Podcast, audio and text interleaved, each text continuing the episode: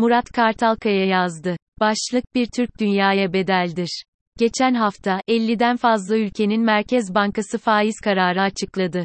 İçlerinde ağır AB İngiltere'nin de bulunduğu 40 civarında Merkez Bankası faiz artırdı, küçük bir kısım faizlerini sabit bıraktı. Bir tek TCMB yine faiz indirdi. Bir Türk dünyaya bedeldir, değişini test ediyoruz sanırım. Üstelik karar sonrası açıklamalar yine sisli kaldı. Gelecek aylarda da zar atmaya devam edeceğiz gibi. Faiz artırımı, indirimi ya da pas geçilmesi. Asgari ücrete %50 zam geldi. Ülke çalışanlarının yarısı asgari ücretliydi. Bu zam ile bu oran 50'yi aşacak. Ben hayatım boyunca emekçi olarak çalıştım. Bu zamma tabii ki seviniyorum. Ancak, işverene %40 maliyet artışı olması ekonominin tıkandığı bugünkü ortamda işsizliği artıracaktır. Üstelik hızla artan enflasyon bu zammı 3 aya kalmadan eritecektir. Covid Avrupa'da neredeyse 2020 seviyelerine ulaştı. Amerikan 10 yıllık tahvillerine gelen alış, bu durumun fiyatlandığını gösteriyor. Bir ay önce faizinin %2 seviyesine yükselmesi beklenirken %1.37 seviyelerine kadar gevşedi. Salgının zirvesinde ABD 10 yıllık tahvilleri birlikte coşan altın ve coinlerde ise bir hareket yok şimdilik. Sanırım bu ürünler parasal daralmadan etkileniyor. Dolar, Türk lirası, kurun nereye varabileceğine dair hakikaten hiçbir fikrim yok. 3 ay evvel 15 lira olacak diyenlere kızıyordum. Artık 40 lira olur diyenlere bile olabilir gözüyle bakıyorum. Biz yine de teknik olarak bir şeyler söylemeye çalışalım. 1999 başı ile 2002 Kasım arasında dolar Türk lirası karşısında %420 civarında değer kazanmıştı. 2019 başından bu yana ise %230 değer kazandı. Kısa vadede 18.50 seviyesine kadar önü açık. Aşağıda 12.60 desteği var. Olumlu birkaç habere bir anda 12.60 seviyesine kadar gevşeyebilir geçici olarak. Ufukta tek bir olumlu haber maalesef gözükmüyor. Önceki destekler 15 ve 13.80'de.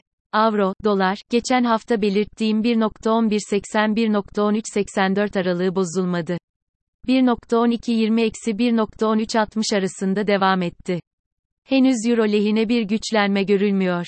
Bu hafta destek 1.1160 civarında. ABD parasal daralmayı Mart 2023'te bitirip ardından faiz artırımına gideceğini belli etti. Avrupa Merkez Bankası benzer hareketlerin sinyalini verirse, euro güçlenmeye başlar. Altın, ons, haftalık kapanış 1810 doların üstüne çıkamadı. Fed kararının ertesi günü yukarı hareketlenmesine rağmen güçsüz kaldı. Bu hafta kapanışı 1807 doların üstünde olmazsa sıkışıklık devam eder. Pandeminin altını yukarı taşıyacağı beklense de teknik henüz bunu onaylamıyor hatta gevşeme olasılığını daha yüksek gösteriyor. Kapanış önemli olmakla beraber 1815 ve 1830 dolar direnç.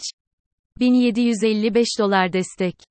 Borsa İstanbul, geçen hafta, kısa vadeli düşünenler için son dönemece giriyoruz sanki. Tahminimde bulunmuştum ve günlük hacimli düşerek kapanışlar ilk sinyaldir demiştim. Cuma günü bu gerçekleşti. 2400 puandan %13 düşerek günü 2084 puandan kapadı. Bence bu durum ciddi bir geri dönüş sinyalidir. Borsa 2 ayda %72 primli hale gelmişti. Ülkede yıllık mevduat faizi %14, 5 yıllık kazancı 2 ayda elde ettin demek bu. Birilerinin Allah bereket versin diyeceği belliydi. Zaten yabancı olmadan BIST'in uzun sürekli değerlenmesini beklemek çok hatalı olur. BIST, dolar bazında 1.30 dolara inmesine rağmen yabancı gelmiyor. Bu hafta için dirençler 2185-2280 puanda. Destek ise 2030, 2000 ve 1950 puanda. Bitcoin, pandeminin alevlenmesine yanıt vermeyen diğer ürün. Pandemi ile birlikte dünyada parasal genişleme yaşanınca aslan payını alan ürünlerin başında geliyordu. Parasal daralma Bitcoin'i engelliyor gibi. 52.500 doların üstüne çıkamadığı müddetçe 42.500 seviyelerine inmesi çok şaşırtıcı olmaz. Güçsüz görünüyor. Not, yazıdaki yorumlar, kişisel düşüncelerimdir. Bu yüzden hiçbiri yatırım tavsiyesi değildir.